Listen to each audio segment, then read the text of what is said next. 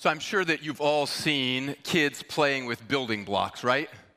You've all watched this happen, and you have blocks. You might have the plastic ones, Legos, or you might have blocks like this. And when kids work together to build something, they can often build something that is pretty creative, can't they? They can put something together that is pretty neat. And one of the things that I used to like to do with my boys was we would just see how high the tower could get. And this one is not going to get very high, I can tell you right now by how I'm building it. But when kids work together to do that, they can build something pretty cool. But what happens when they both want the same piece? Or what happens when they have different visions of what that building should look like? Often this is what happens. One of them goes like that, right? One of them says, if you won't give me that piece, here's what I'm going to do. If one of you won't let me have what I want, then this is all that I'm going to get. I remember when I was a young man, my brother and I, when I was probably middle school, we kind of got in the age where we liked to play board games, and I was a couple years older than him, and so I always won. And I remember one of my pet peeves was I was probably being a little smug about winning, I'll be honest, but I hated it when I would be about to win a game and he would flip the board over. Anybody ever had that experience where somebody flipped the board over and said, fine, if I can't have it my way, if I can't win, then I'm not playing at all. I wonder if it ever happens like this in church too, that we don't quite get our way, that it doesn't happen like we want it to, and so we just push the tower over and we leave a path, a mess behind us.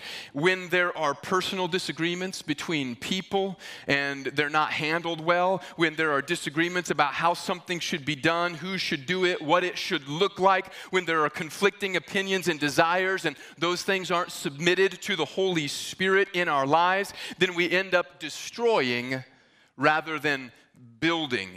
And we walk away from cooperation and fellowship that God wants us to have and that he intends to build up his kingdom and his church. And in our studies of 1 Corinthians, we've already seen that the church in Corinth, the city of Corinth, it was divided. Particularly, it was divided over leadership influences and leadership styles and personalities. Some claimed that Paul was their leader. Others that their leader was a younger preacher named Apollos. And others that the apostle Peter was their leader. These leaders weren't in competition with one another. They weren't opposed to each other. But people in the church were using them to form factions and associations that they hoped would lead to some kind of prominence in their church community or some kind of power or influence. And they were in danger of destroying the church. Not that they could destroy the church big C, as in what God is doing in people all over the world and communities spread all over, but in the church in Corinth, they were in danger of destroying that local church through their division. So he continues to warn them about divisions in the church and what will happen if those divisions continue. They were blinded by their own pride, and Paul begins to shine the light of truth into their circumstances in the hope that they would see and they'd stop heading down this path toward destruction. And the conditions that were going to lead the Corinthians toward destruction in their church and away from growth are the same that can lead any church away from growth and toward destruction, including this one. You can either destroy God's church or you can help build God's church. And there are four conditions that Paul gives for this growth in 1 Corinthians chapter 4. Now, these aren't the only conditions for growth, but there are four that he pointed out were being violated in the community, in the church in Corinth. And he wanted them to stop doing the destructive things that they were doing so that they could actually build the church up and build the people of the church. You can help build God's church rather than destroying it. And the first condition of helping to build God's church instead of destroying it is that you have to turn away from selfish motives. 1 Corinthians chapter 3, verses 1 through 4 say this: "But I, brothers, could not address you as spiritual people, but as people of the flesh, as infants in Christ. I fed you with milk, not solid food, for you were not ready for it. And even now you are not yet ready, for you are still of the flesh. For while there is jealousy and strife among you, Are you not of the flesh and behaving only in a human way? For when one says, I follow Paul, another, I follow Apollos, are you not being merely human? Now here's the phenomenon that we're going to see throughout 1 Corinthians and that lingers in much of the church today. People, especially people in the church at least, they want to be thought of as spiritual. They want others to look up to them as some kind of mature person, as a spiritual person. And so sometimes there's a bit of a competition to see who is a bit more spiritual than others, who can use the more spiritual words, can claim the most spiritual experience, can connect themselves to the most spiritual leaders or those who are perceived to be more spiritual anyway. And in 1 Corinthians chapter 2, verses 6 to 16, which we talked about last week, Paul affirmed that Christians have the Spirit of Christ. Even the Christians in Corinth had the Spirit of Christ. To be a Christian means that you have God's Spirit living in you. In fact, Romans chapter 8, verse 9 says, you, however, are not in the flesh, but in the Spirit, if in fact the Spirit of God dwells in you. Anyone who does not have the Spirit of Christ does not belong to him. So to be a Christian is, by definition, to have the Spirit of Christ. Paul was not saying that these believers in Corinth didn't have the Spirit. He was saying something that maybe it's even more frightful or more convicting. He was saying that even though they did have the Spirit of God living in them, they weren't acting like it. And so he couldn't address them as truly spiritual people. He should have been able to. He told them in the last chapter, you have the mind of Christ available to you. And yet he says, I have to feed you with milk. We have to keep going over the same silly stuff like stop your envy, stop your jealousy, stop your strife, because you've not yet grown into the mind of Christ. They thought they were mature, but they were infants, spiritually speaking. Even though they had the Spirit, they were thinking merely human thoughts. And Paul wasn't here setting up classes of Christians, but he was pointing out that they weren't living up to what God had given them. They weren't actually walking in the Spirit and using the mind of Christ. He fed them with milk when they first believed. He preached to them the gospel, told them to give up their rivalries and their dissension, and yet they hadn't. And so his only recourse was to keep feeding people who had had long enough to mature in Christ to keep feeding them milk like a baby from a bottle so that they could maybe grow up, but they weren't yet ready for the mature food that Paul wanted to bring. And the sign of their immaturity was clear. It was their jealousy and their strife. And these were some of the very things that they thought made them mature. They thought that one group was more mature than another because they'd hitched their wagon to this leader or because they had these spiritual gifts. And so the very thing that they thought made them more mature, the thing that they said, well, we're more mature than you because we like this leader, that was the thing that actually was the sign, the evidence that they were immature. And even though they had the Spirit, they were acting like fleshly people. They were acting like they were motivated and moved only by human drives and desires. Flesh doesn't mean that the material stuff that you're made out of is bad or evil or something like that. It's not. The Bible says over and over again that God created you and that he made the world and he intended it for good. What flesh means is you trying to live without God. Flesh means you acting as if God has no say in your life. But the only thing that drives you is the desires that come internally from within you, from your own body or your own soul even, that they have selfish motives and selfish desires. That's what Paul means by flesh. He's saying you have the Spirit, you have the mind of Christ, and yet you are still acting like this. And their jealousy and strife were the evidence that they were acting as if the Spirit didn't actually live among them, when in fact, he did. Their jealousy and strife were tied to those divisions over their leaders and to their worldly preferences and their pride. And Paul's point in all of this is not that Christians can go indefinitely living a carnal life or being a carnal Christian. He's not saying that there are two classes of Christians. He's not saying that, yeah, there are the spiritual Christians, but then, you know, you can be okay living in the flesh and still have the Spirit. No, his warning in this passage is this, that if you are a believer in Jesus and the Holy Spirit dwells in you, you cannot keep walking according to the flesh, or you will perish, you will die, you will be judged in the flesh. And Paul makes that very clear in other passages, in other letters, where he says that if you continue to walk in the flesh, you will die. And so his argument isn't, it's no big deal. His argument is, it is a very big deal. And it's a solemn warning to those who claim to be spiritual and yet are still acting in the flesh. You cannot continue to live in the flesh. And this is a very deceiving place to be. And so we have to measure, we have to use the measure that Paul gives to us, jealousy and strife. Or we might be able to broaden that to purely selfish or human motives. And the interesting thing was that the Corinthians appear to have been experiencing spiritual gifts from God's Holy Spirit. At the same time, we'll see in 1 Corinthians chapters 12 through 14 that they experienced spiritual gifts in their services and in their community at the same time that they were living this way. But those gifts were being used contentiously. And this provides a wake-up call for people who consider themselves spiritual. Because even if you're experiencing manifestations of the Spirit in your life, or even if we as a community experience manifestations of God's Holy Spirit as He acts in us and among us, that does not necessarily mean that we're walking in the Spirit or living according to the Spirit.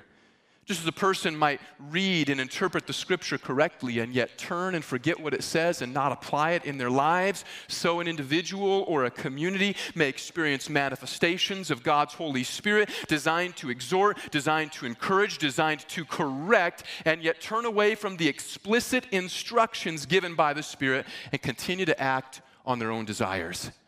Sitting in church, raising your hands, praying with fervor, using spiritual words, and otherwise trying to project spirituality.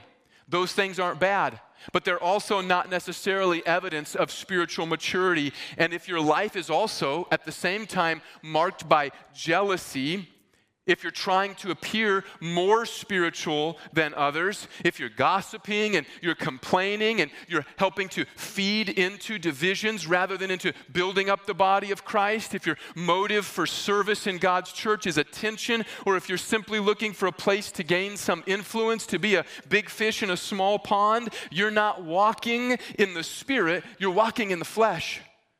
Even if the Holy Spirit sometimes works through you to help others. You need to repent and turn away from that selfish motivation. Humble yourself and realize that your claims to spirituality are no more than posturing that we see happening in places like business and in politics. Attempts to get in good with the right people so that you can feel like you've attained something that others have not attained. And the goal in all of this is not self-deprecation. The goal is correct evaluation. The Corinthians were spiritual people because God had made them people of His Holy Spirit when they believed on Jesus. But they were acting fleshly. Again, the evidence was how they were involved in jealousy and strife. And if you're a believer in Jesus, the fact is, you too are a spiritual person, not based on what you've done, not based on your maturity or how you project, not based on what spiritual words you know. You're a spiritual person based on the grace of God that when you called out in faith on Jesus, He put His Holy Spirit in you. That's what makes a person a spiritual person. But you may need to evaluate that even though perhaps the Holy Spirit lives in you by faith, you're still acting according to the flesh. The measure is not how many spiritual sayings you know, or if you can find the Bible passage faster than the person next to you in the pew or something like that. The indicators that you're acting in the flesh are when you adopt the values and the measures of the world and you bring them into your relationships and into your church, and it results in jealousy and strife and backbiting and division and bitterness and offense. And if those things are present in your life and you're feeding them, don't think yourself a spiritual person. I mean, you are in the basic sense that the Spirit of God lives in you if you put your faith in Christ. But humble yourself and realize, I'm not more spiritual because I feel like I've got insider information or wisdom I can share with somebody else, wisdom or prayer requests, which are sometimes other monikers for gossip, or because I've brought some kind of confusion or division because I think that my way is superior to a brother or sisters in Christ. That is not a mark of maturity. That's a mark of fleshly living in a Christian that needs to be rooted out and put to death so that God can build his church among us. Let's be people that, because God has put his Spirit in us, we walk by the Spirit and not by the flesh. Second source or place that Paul points to us if we want to help build the church is that you must recognize the source of growth. If we want to contribute to the growth of the church, of the people of God, then we have to recognize where that growth comes from. Look at 1 Corinthians 3, 5-9. It says, "What then is Apollos?" Remember, he's the young preacher who was preaching in Corinth, and some people thought he was better than Paul. That wasn't a division between Apollos and Paul, but between people who watched him. What then is Apollos? What is Paul? Servants through whom you believed, as the Lord assigned to each. I planted, Apollos watered, but God gave the growth. So neither he who plants nor he who waters is anything, but only God who gives the growth. He who plants and he who waters are one, and each will receive his wages according to his labor, for we are God's fellow workers. You are God's field, God's building. Ministers are servants. Apostles, prophets, evangelists, pastors, teachers, deacons, board members, leaders in the church, these are servants. They are not positions to gain personal influence. They're not positions to gain a platform. The Corinthians set leaders on a pedestal, and then they tried to attach themselves to those leaders in the hopes that their own reputation would be pulled up along with them. If you aspire to leadership in the church, that is a good thing, but leaders in the church are also servants of the church. It's not a gig for you to pursue power. You don't pursue leadership merely to implement your own ideas. You pursue leadership based on a call of God, a conviction that He has gifted you, a desire to glorify Him, and a desire to serve other people as well. And leaders have a variety of gifts and roles. Paul planted. He founded the church in Corinth. Apollos watered. He preached and helped strengthen and build up the church in Corinth.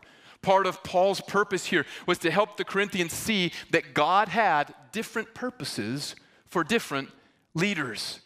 And if you recognize the difference between two leaders, perhaps that's not a cause for criticism, but for giving thanks concerning how God is uniquely providing for the community of believers at a particular stage in its development. Because leaders, if they're truly submitted to the Lord, have the same goal. Notice Paul says, he who plants and he who waters are one. Their goal is similarly to help the church grow into what God intends, but God gives the growth. This is the ego check for any leader in the church. It's a check on my ego. It's a check on any lay leader's ego. It's a check on pastoral egos. It's because what we do, we can't take credit for because we didn't do it. God did it. God does. Whatever growth there is, it goes to Him. If we see growth numerically, spiritually, or in any other way, the credit belongs to God.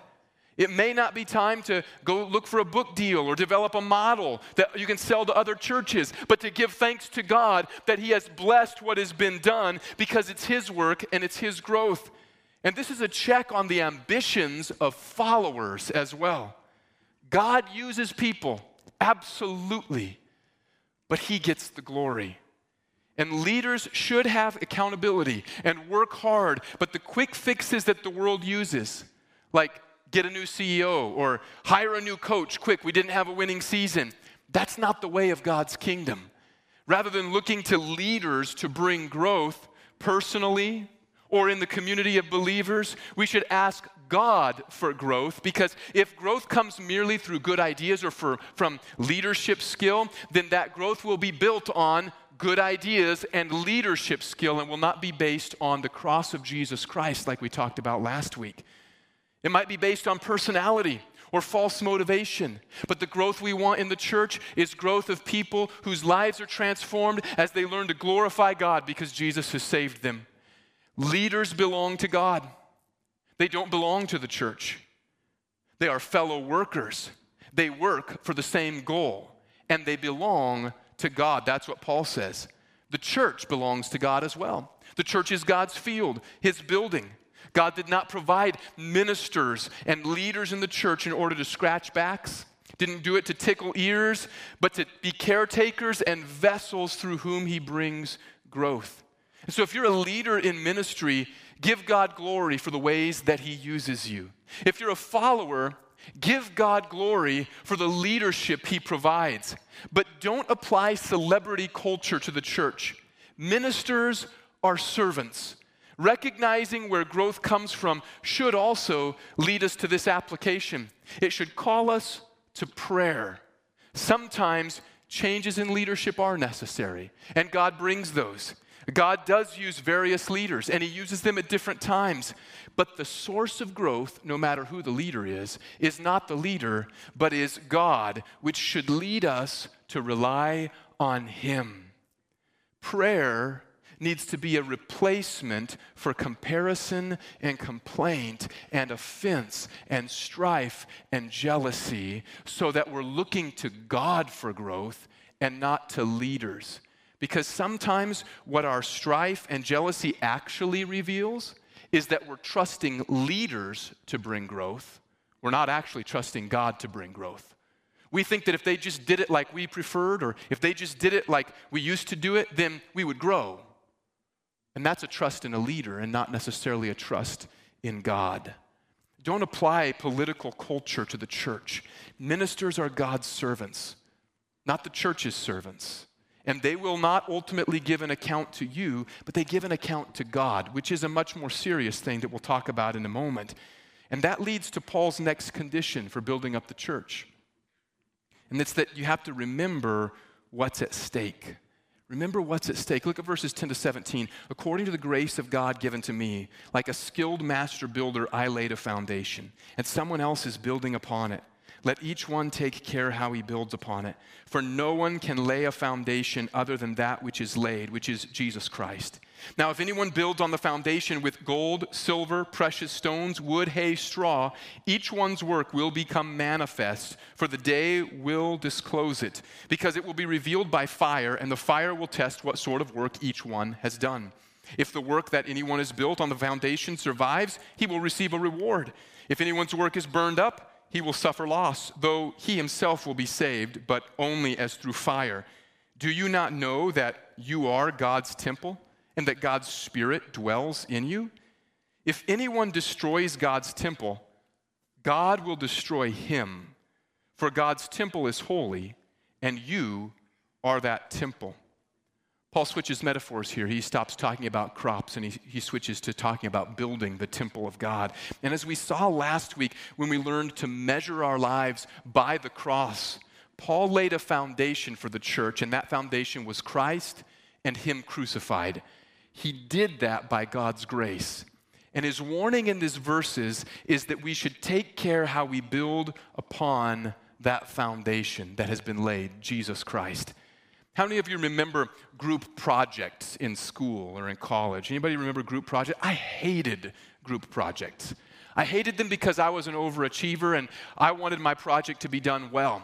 And I knew, because I'd heard other people say it out loud, I don't know if they knew I was listening or they just didn't care, but I knew that people would take advantage of that. I knew that they thought that if they got partnered with the right group of people, that they could just slough off while others did the work. And so I hated the idea that I would work hard to build a foundation and then I had to hand it over to include someone else's work on top of it that was probably going to knock the whole thing down, and I would be graded and judged based on what they did. Thankfully, Paul says that each person who builds will be judged for their own work. But that doesn't mean that our work on God's church doesn't affect other people. And in these verses, Paul appears to have moved from talking about recognized leaders like himself and Apollos to the part that any of us play in building up the church is we interact with others and we serve and we lead. And he tells us this, your work can either be lasting or temporary. Some build with great skill and prayerfully and carefully help to build up God's church. Others build recklessly, allowing zeal or selfishness or their own motives to get ahead of their wisdom. Some build very little, thinking the church is mostly about taking and not about giving. And you may excuse your shoddy work now, and you may even deceive yourself about the kind of work you're doing, but Paul says that the day is coming, and he means judgment day, and it will reveal what kind of work you've done. Lasting work will bring fruit into the eternal kingdom of God, to our joy, our delight, and to God's glory. But other work based on wrong motives, foolishness, or selfishness, it'll be like wood, hay, and straw that doesn't survive the judgment of fire. It'll be burned up. And this kind of bad workmanship, Paul says, it doesn't threaten the loss of salvation. That he says they'll still be saved, yet as those who pass through the fire. Maybe the loss will be a realization that you did so little with what God gave you. It counted for very little eternally. You didn't lay up treasure in heaven. You laid it up on earth, and now that treasure is gone. But the question it calls us to ask is this: are you building carefully? And the first part of that question is just this: are you building? Are you involved in helping to build the church, to encourage believers, to prepare and to propel people into the mission of God? He calls us together as a body of Christ so that we can all participate.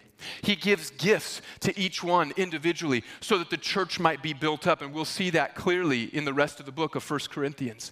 But the first question you should ask yourself is just this: are you building? Have you gotten involved? Or have you found a place to serve? Are you encouraging? Are you using the gifts the Holy Spirit has given you to build up His kingdom? Are you witnessing to other people in your neighborhood or at work or your friends so that the gifts God has given you and the opportunities that He's given you are being fruitful in your life? Are you helping to build the church? And the next question would just be this: how are you building? Are your motives pure? Are you more concerned about what God thinks than what others think? Is your work bringing unity? Does it prove to bring encouragement and growth? Are you willing to serve, or does it have to be your way or I'm not playing? And if that's the way you're building, you might think, is this wood, hay, straw, or will these things survive the day? There's a kind of work that does result in something worse, though, Paul says. There's a kind of work that actually does result in destruction.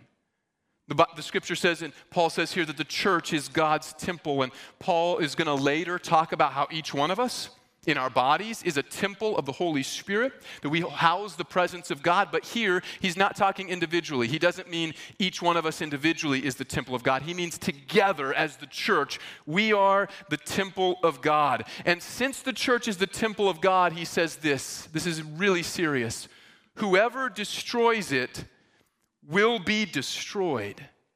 That's a serious warning. To sin against the spiritual unity of the church is to sin against God Himself, to cause the destruction of the church. And he means the local church here. He doesn't mean like you could cause the destruction of God's church around the world. No one can do that. The gates of hell will not prevail. But local churches do get destroyed by division and strife and enmity, and Paul says that's a kind of work that if you do that kind of work, you will be destroyed because you've destroyed God's temple. This is a similar warning to the one Jesus issued when he said, whoever causes one of these little ones who believe in me to sin, it would be better for him if a great millstone were hung around his neck and he were thrown into the sea, Mark 9:42. If a person works to stir up strife and jealousy, cause division, causes people to lose their faith, diverts attention from the real mission of the church, that person is in grave risk of God's judgment. And the point that we need to remember in all of this is what's at stake. Because sometimes we treat the church as if what's at stake is our preferences about personalities or the colors that we like or the styles that we like or which songs we prefer. We treat it as if what is at stake, the biggest thing that's at stake is if I like it. But Paul says what's at stake is people's souls and the ability of the local body of believers to pursue the mission of God undistracted from worldly things. And so as we work to build the church, we should constantly be examining our motives. And when I say we work, I mean we. I don't mean pastors, I mean us together, the body of believers. We should be examining, Lord, am I building in such a way that I recognize what's at stake, that this is important, that it's not a light thing, but it is an eternally significant thing.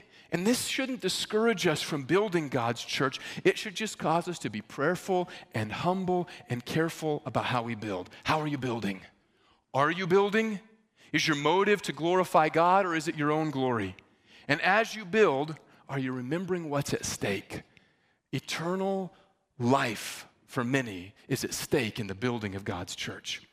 To help build the church, you can turn away from selfish motives, recognizing that God is the source of our growth, and remembering that something of eternal value is at stake. And the final condition we see in the passage for the building of the church is that we have to reject God, or we have to reject worldly wisdom. 1 Corinthians chapter 3, 18 to 23, let no one deceive himself. If anyone among you thinks that he is wise in this age, let him become a fool, that he may become wise. For the wisdom of this world is folly with God. For it is written, he catches the wise in their craftiness. And again, the Lord knows the thoughts of the wise, that they are futile. So let no one boast in men, for all things are yours, whether Paul or Apollos or Cephas or the world or life or death or the present or the future, all are yours. And you are Christ's, and Christ is God's. Self-deceit in matters of the church is always a danger.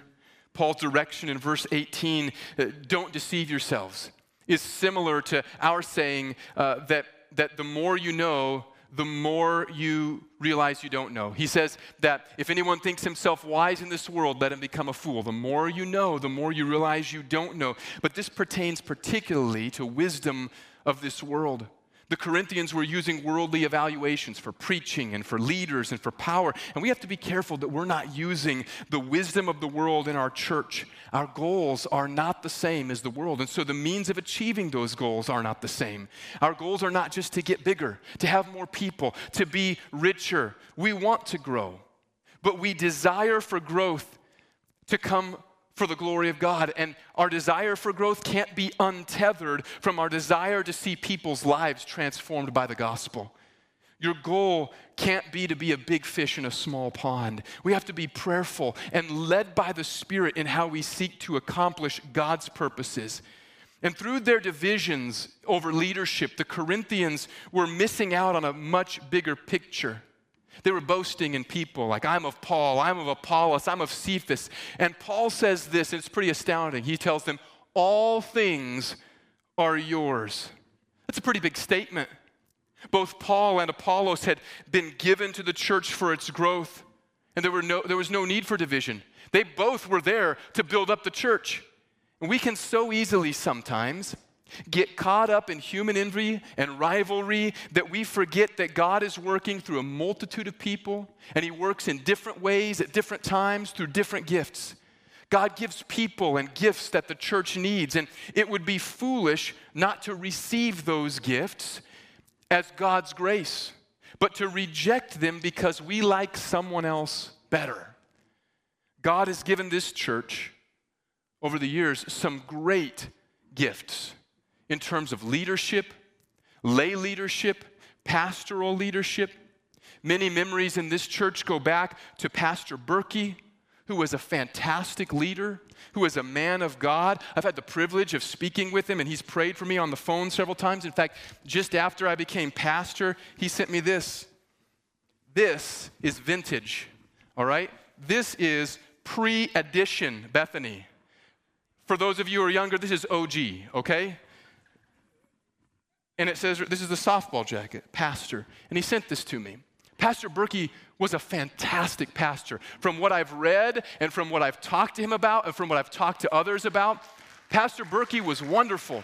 He did a fantastic job, and he expressed a level of leadership that was astounding. He was really good. And then God gave different gifts to this church in terms of Pastor Cope or Pastor Ryan, who helped the church through a rocky time, or Pastor Adams, who had a love for missions and helped build up missions and who also loved God's presence. Fantastic gifts to the church. He's given gifts to the church in terms of families over the years who have been faithful in serving God. Families, some of whom are still among us, like DiLorenzo, or Flowers or Murray's, and he's given fantastic leadership in this church.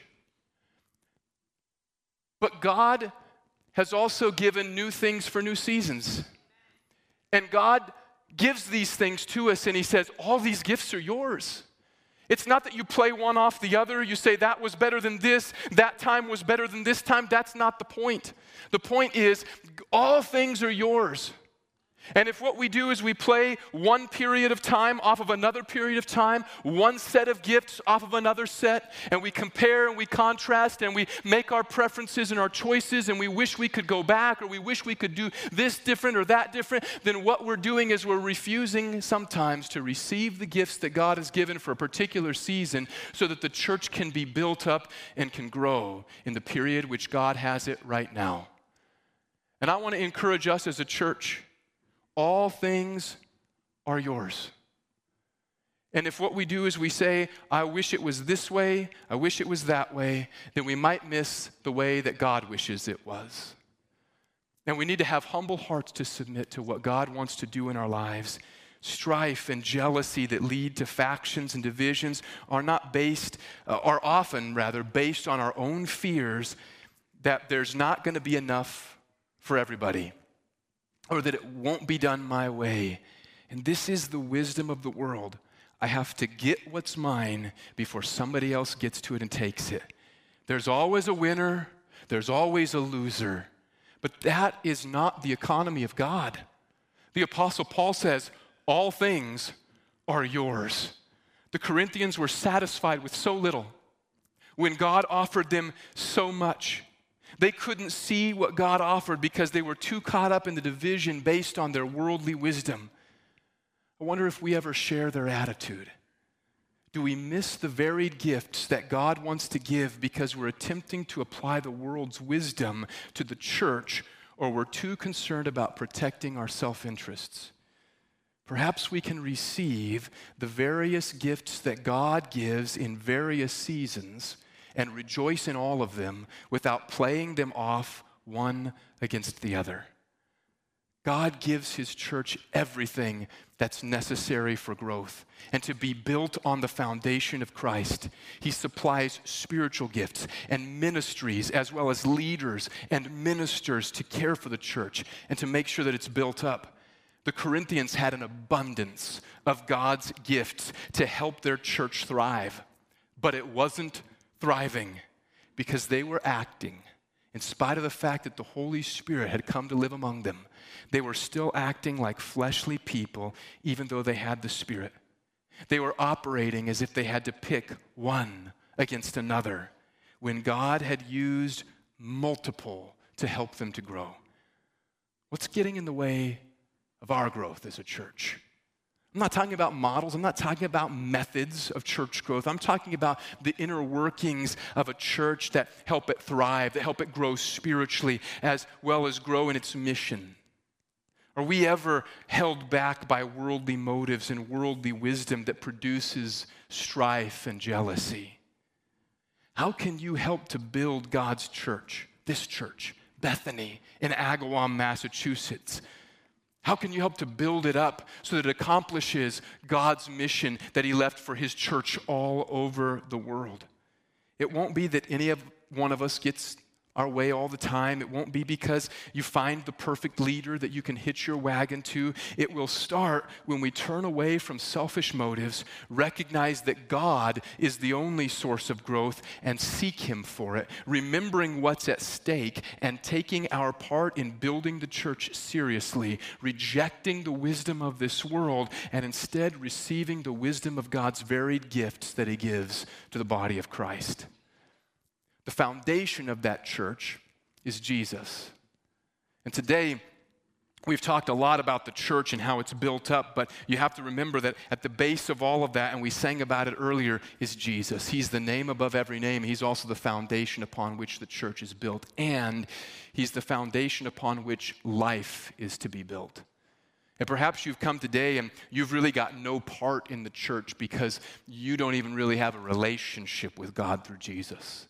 Maybe you've been thinking about it, seeking it. Maybe you felt some pressure from somebody else to check it out. Maybe you've been invited. Perhaps someone dragged you to church this morning. Perhaps you've been sensing some kind of inner push or tug to think about God or spiritual things, or the circumstances of this world have caused you to say, maybe I need to examine what life is about.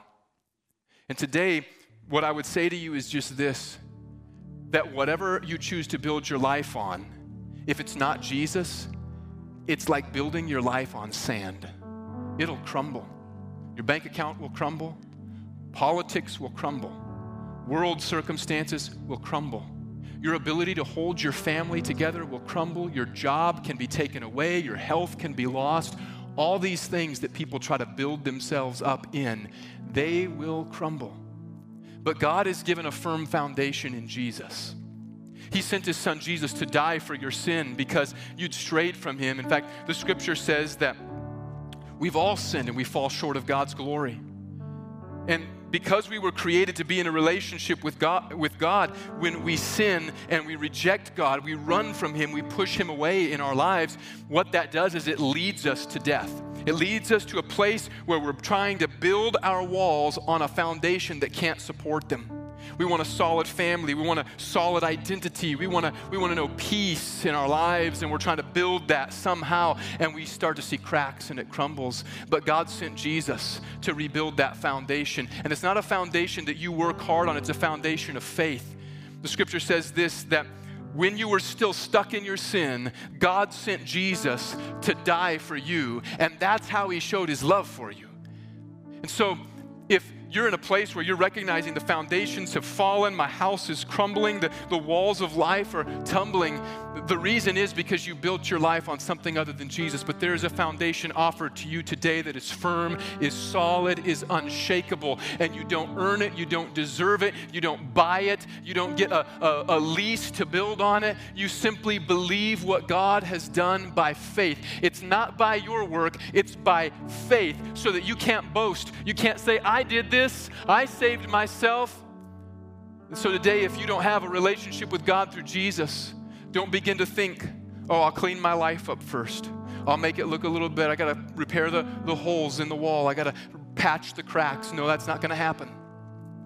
What you have to do is simply trust Jesus and make him the foundation on which you build your life. So I'm going to ask you to close your eyes for just a moment. If you don't have a relationship with God through Jesus, and today you know you need that, you know that your house is crumbling, you know that you're living in your sin, lost and separated from God, then if you'll put your faith in Jesus today, he will forgive your sin, he will cleanse you, and he will save you. If you don't have that relationship, I want to ask you if you just indicate that you want to begin to build on Jesus today. You want to make him the foundation by faith. Would you just lift up your hand? Is there anybody like that? You don't have a relationship with God through Jesus. You've not expressed your faith, your trust in him, but you want to express that today. Thank you. Is there anybody else? You don't have that relationship. You're not building on that firm foundation, but you want to begin that today, not through your work, not through your good works, but through what Jesus has done for you. Is there anybody like that? Anybody else? If you're watching through the service online, just text the word HOPE to 413-300-6061. We'll respond to that. Anybody else? We're going to pray this prayer, and as I pray, if you raised your hand, you put your trust in Jesus as I pray and believe him to minister in your life and to save you today. Heavenly Father, in Jesus' name, I come to you and I believe by faith that Jesus died for me. I confess that I've sinned against you and I've run from your purposes, I've run from your ways and from your presence. But today, I confess that I need you. I ask that you would forgive my past, that you would make me whole. And I believe that you raised Jesus from the dead. And so today, I'm asking you to give me new life, life that's not founded on my attempts to please myself, but life that's founded on Jesus. I ask you today for that firm foundation as I trust him in Jesus' name. Amen. Amen. Would you stand with me? In just a moment after we close in prayer, if you've got a need in your body, if you need healing, or if you just want to come and seek the Lord, the altars will be open. We'll have pastors, deacons, and deaconesses available for you. If you raised your hand or you wish that you would you please come and speak to one of them so that we can speak with you about what it means to follow Jesus. Let's pray and together with a heart of unity, ask God to help us to be builders of his church, not destroyers. Help us to be builders of his church and not those who don't add anything or build with wood, hay, and straw, but those who are building something of eternal value so that people will know Jesus and be able to worship him forever. Heavenly Father, today we come to you, and our mission as a church is that your name would be glorified, that we'd proclaim the good news, and that lives would be transformed, and we want to build the church in that way and in your power. We ask that you would forgive us for any part that we've played in building in ways that are not healthy and beneficial, in bringing division, in causing strife, Lord, for offenses that we've taken that we should have let go, for unforgiveness that we've harbored. Lord, we ask that you would help us to move forward as a church towards your plans and purposes with the conviction that you've given us what we need for life, for godliness, and for the mission that you've given us. And Lord, I pray that you would help us to walk in the Spirit and not in the flesh. I ask, Lord, that having the presence of the Holy Spirit among us, we would not neglect the Spirit and think in terms of our own desires, but that we would learn more and more and more to submit to the Spirit and to let him lead and to guide as we go forward together. We ask, Lord, that you would pour out your Spirit on us in a renewed way, that you'd bring renewal, that you would bring revival, and that you would let us see growth. But God, the growth we desire is not just in numbers, but God, we desire that lives would be transformed and that people would be built up and equipped to be ministers for your kingdom. We love you, Lord. We thank you for that, and we're entrusting this to you. It's in the name of Jesus we pray and we believe. Amen. Amen. Thank you for being with us this morning. Pastors, deacons are available to pray with you if you have a need for healing. Otherwise, we will see you on Wednesday for our prayer meeting. Until then, go in God's grace and in his peace.